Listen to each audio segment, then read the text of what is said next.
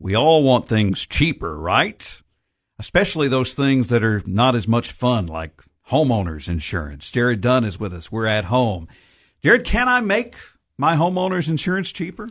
There are a lot of different ways you can help reduce the premium cost of your homeowner's policy. One of the most common and the largest discount that we offer as an agency is going to have a multiple policy discount.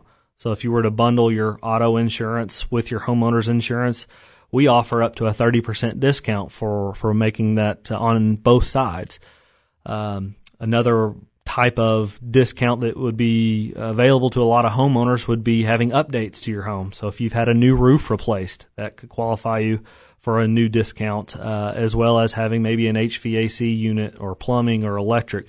So if there's been updates to your home or to your property, I think it's definitely in your best interest to let your homeowner's insurance agent know that, so you may be able to qualify for as many discounts as possible. I guess the thought for the insurance company is that if you're, let's say, replacing the air conditioner, you're making your home more efficient and safer, taking care of any potential issues that might be there. Absolutely. You know, we've just found over 100 plus years of being in the business that a home that has been well kept is going to see much less claims, which we can charge less premium for.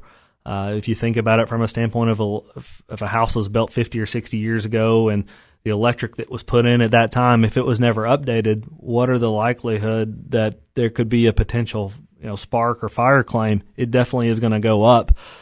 So therefore, there has to be an increase in premium due to that added risk. So if there are updates that get applied to a house, it's definitely in your best interest to let your agent know and see if there's possible discounts that you could qualify for. Are there potential discounts for things like fire alarms and security systems and that sort of thing? That's a great question. There absolutely are going to be more discounts if you have a alarm system that's going to respond to a local fire department or a police department.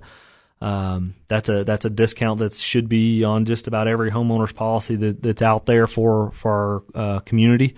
Some of the other discounts that you could potentially look at adding to a policy would be depending on your occupation. You could even get some more discounts depending on which carrier that you're going through. So there's all different types of avenues to try to help reduce that premium that nobody enjoys having to pay. But it seems important to mention that while we're talking about things, and we're talking about legitimate things that are going to improve your home's value and improve your safety, but you do get what you pay for when it relates to home insurance. So don't take shortcuts of just looking for the cheapest policy. I couldn't agree more, and you definitely said it well there. One of the most common phrases that I discuss, especially with first-time home buyers, is help them understand that cheaper is not always better.